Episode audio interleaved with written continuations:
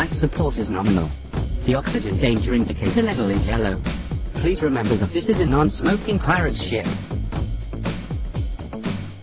Hey, hey everybody, welcome to Game Industry dot com's The Gin Lounge. I'm John Breeden, your chief lounge lizard, and your host for this episode of the show. Today we're going to be talking with Billy White, who is the author and reviewer of the Time Waster Reviews, a brand new feature here on Gin.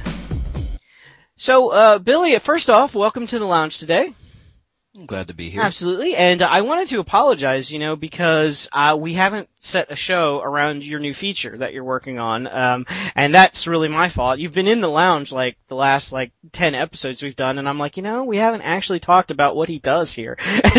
So, yeah, it's good to, ha- to have you along, but the, um, the Time Waster, just so I, we can let the... the uh listeners know what it is. So the Time Waster is a special kind of review, um and it comes uh once a week. Uh runs on Saturdays here at Gin. It's part of our new effort. We have uh we have content all seven days of the week now, so there's new content.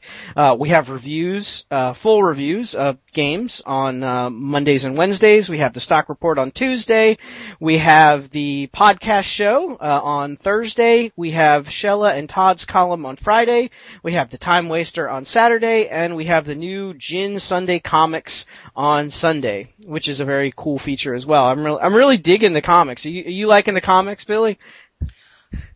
Uh, for the most part, yeah. There's uh, there's been a couple that I'm just kind of like, uh, Nate's old references don't make sense to me, but that's, I mean, that's true. Well, the uh, the way that it works is that uh, um, your uh, your uh, girlfriend does the drawings actually, and Nate Woolley does the uh, scripting. So it's it's yeah. clever how you um how you. Uh, criticize the scripts and not the drawing. That's very smart of you. Yep.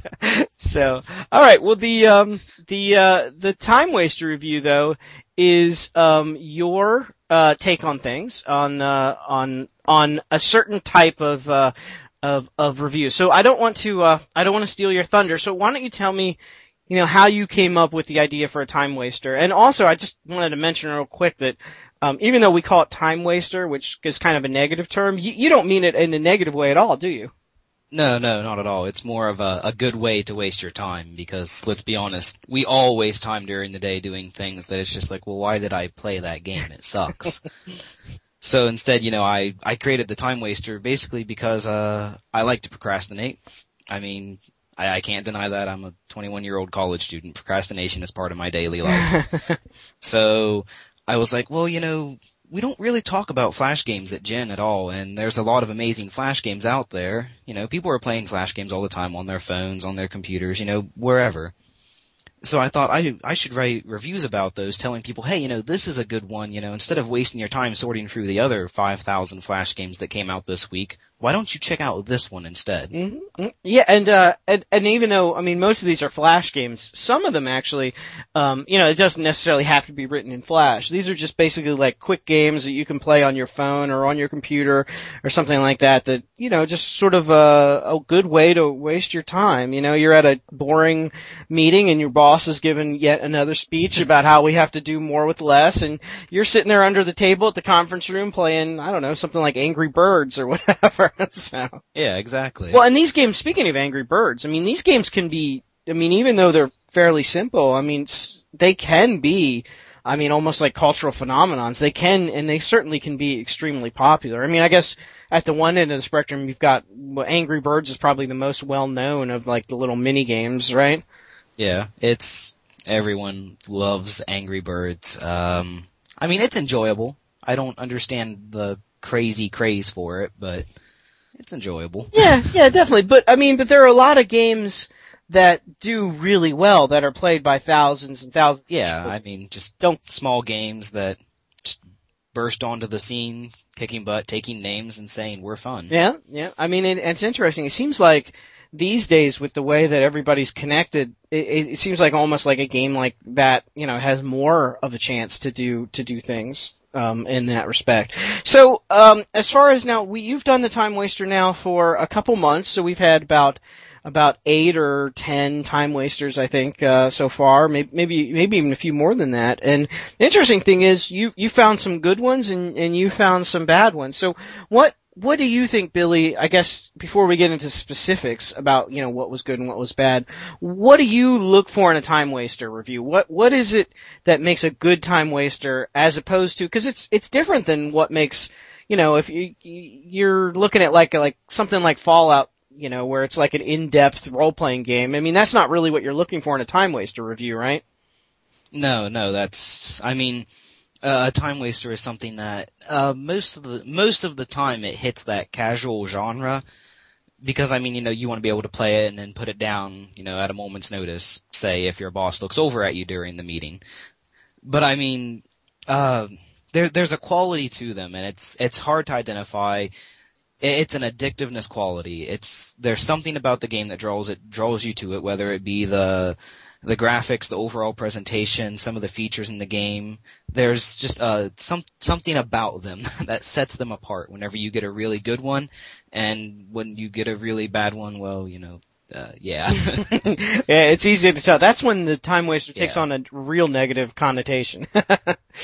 um, yeah, and I, I try not to do too many negative reviews only if it's, you know, a game that's just like, this is so horrible, why would you ever want to play it? Yeah, I mean, well, I mean, there's two, there's two ways to, to, to, I think, and this is what a wise old editor who lived on top of a mountain who I used to wrote, write for, I would climb up to the top of the mountain and say, editor, please give me advice. And this is one of the things he told me as far as doing reviews, and it's, it's stuff I live by. It's really good advice. He says there's two ways that you can really serve your readers uh when you're writing a review. Number one, you can, because like if it's a good game that's well hyped, then, I mean, you know, you can jump on the bad wa- bandwagon and say Red Dead Redemption was a really good game, but it doesn't really change society yeah. at all. The two, but he said the two things that you can really do to help people out is take a game that is really, really overhyped, that is, you know, has a lot of marketing behind it. Like, for example, Homefront.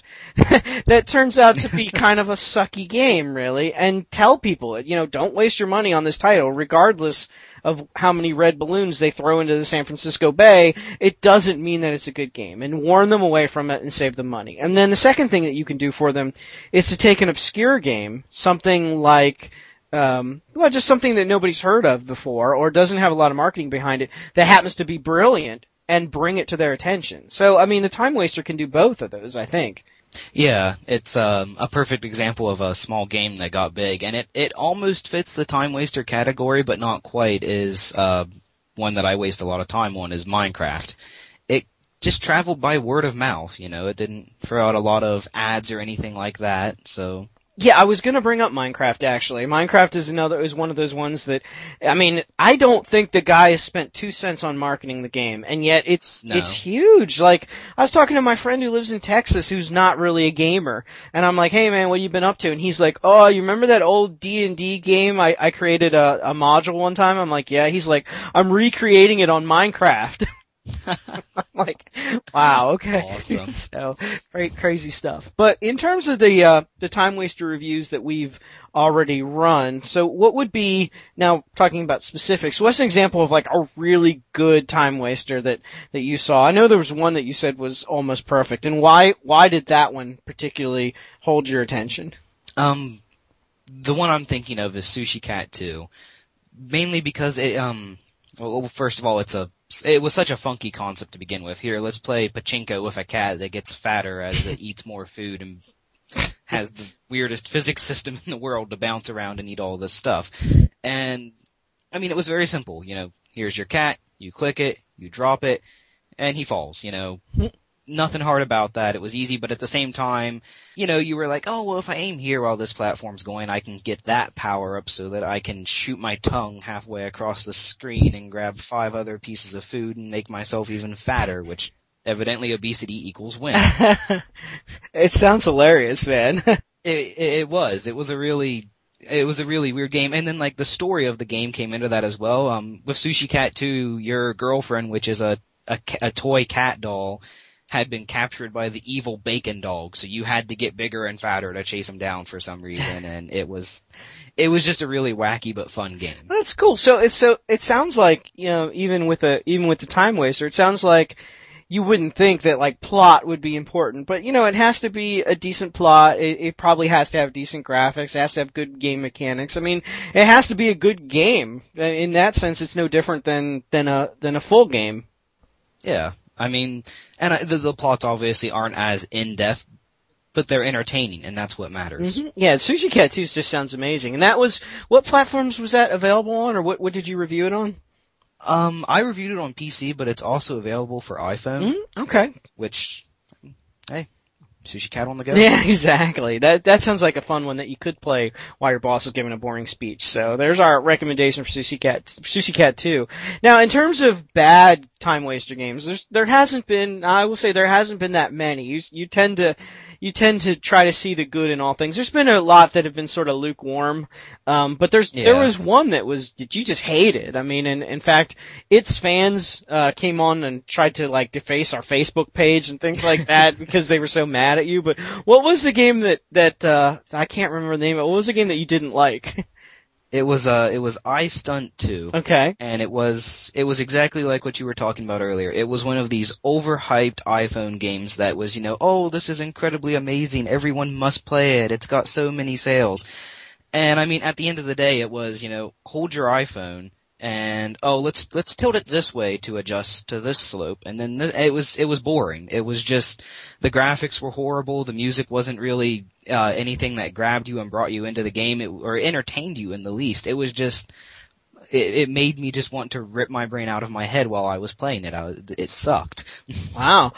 So I, I absolutely hated that. It's interesting. So the uh, so so the, the that was an example of a of a game that I didn't realize there was a lot of hype behind that game. I mean, I guess because there was some sort of a fan reaction to the review that, you know, somebody must have liked it, and it's it's number two. So I assume there was a first one at some point. Yeah. So interesting. So you took on the, the thing. So so the difference, I guess, between that and Sushi Cat two was mostly the fun level, but all the other stuff, the peripheral things, sound, plot, um, you know, gameplay, were were also things that that set those two apart.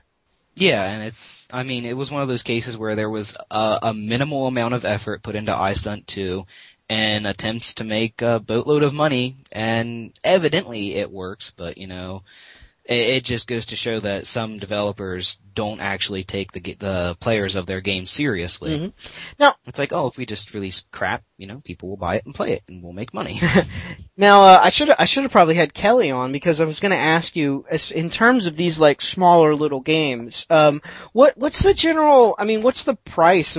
These things, I guess, aren't very expensive. I mean, are they are they like App Store games that you're talking like a dollar a piece, or or how do they? Yeah, for the most part, a lot of them are. You know, you know, here's a here's a quick buck here or there, whenever, and that's whenever you're playing on something like the um, the iPhone or, you know, the iPad. I mean, when you're playing on the P C, you pretty much get everything for free because, you know, well, P Cs are awesome. But then again, at the same time, you have to trade off on the fact that you're not mobile. Mm-hmm, yeah, unless you have a little tiny notebook. yeah, yeah, exactly.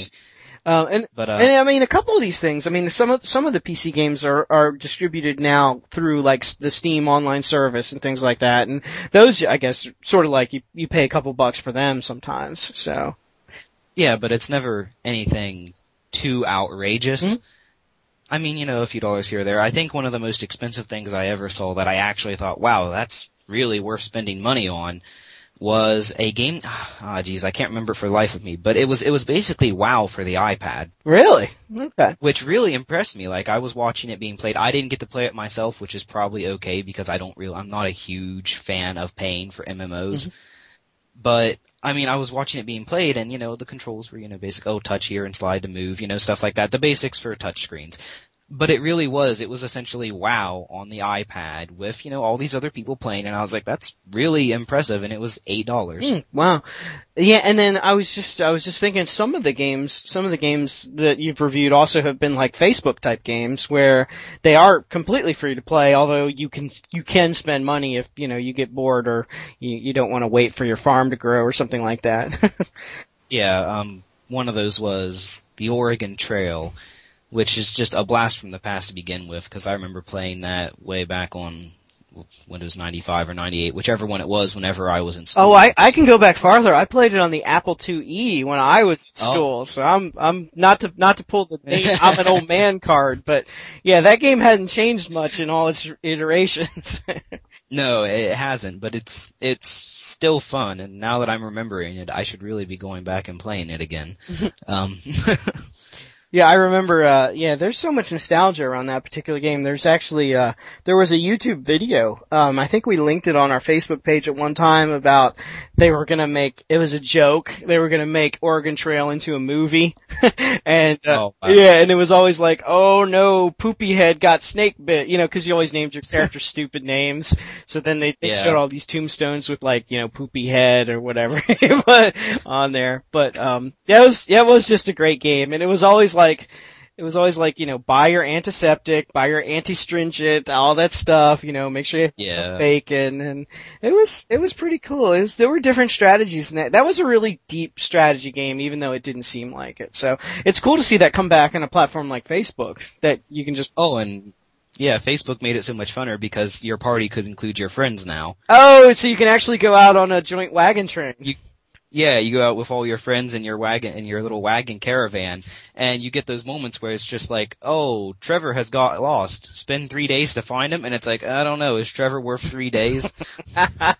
That's funny. I guess you can assign different people, like, okay, you're gonna be the hunter, so you're supposed to be good at this. Go out and get some deer for us, or we're all gonna starve. So, very nice. That's sort of the, the Star Trek, let's all work together type of mentality. So, very cool. Yeah.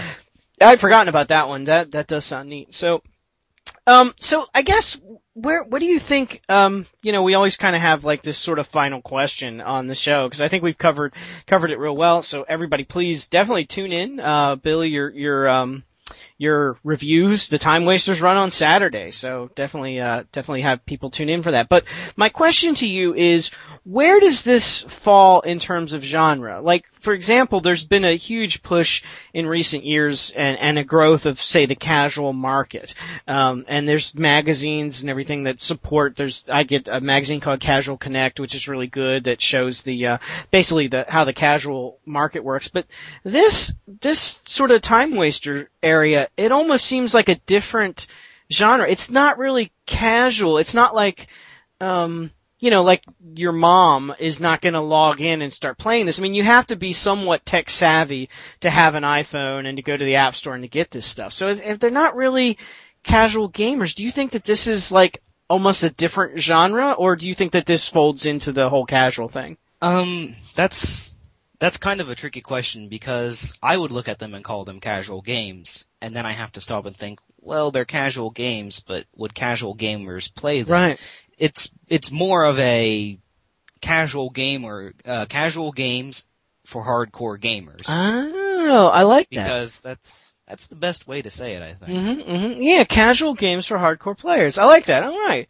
Well, excellent. Well, there's our there's our new genre. Let's see. Let's see. C G F H. Yeah, that's what we're going to call it. The C G F H. The C G F Hs, and then we'll have the C G F H awards. Hard, casual games for hardcore players. I like that. You heard it here first.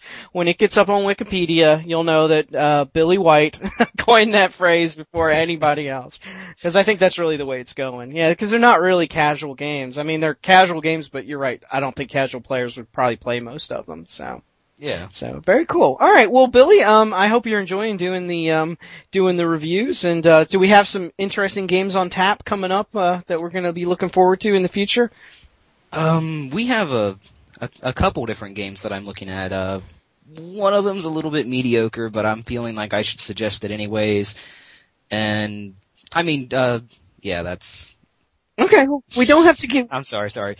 I, I was, I'm trying not to be like, you know, this game, this game. No, yeah, yeah, we don't want to, we don't want to give anything yeah. away. We don't want to, we don't want to, we don't give the milk away for free on today when we'll give the milk away for free on Saturday. but, yeah. but I understand. Well, I will say, yeah. Um, I was going to say, I will say my Time Waster time has been eaten into a little bit, mostly because you introduced me to Warflow. Oh, God, yeah. Yeah, yeah that, that, and then I finally broke down and started get buying cards for Magic the Gathering. So those two things have been eating into my time waster time. God, so. If you become a Magic player, we'll never see you again.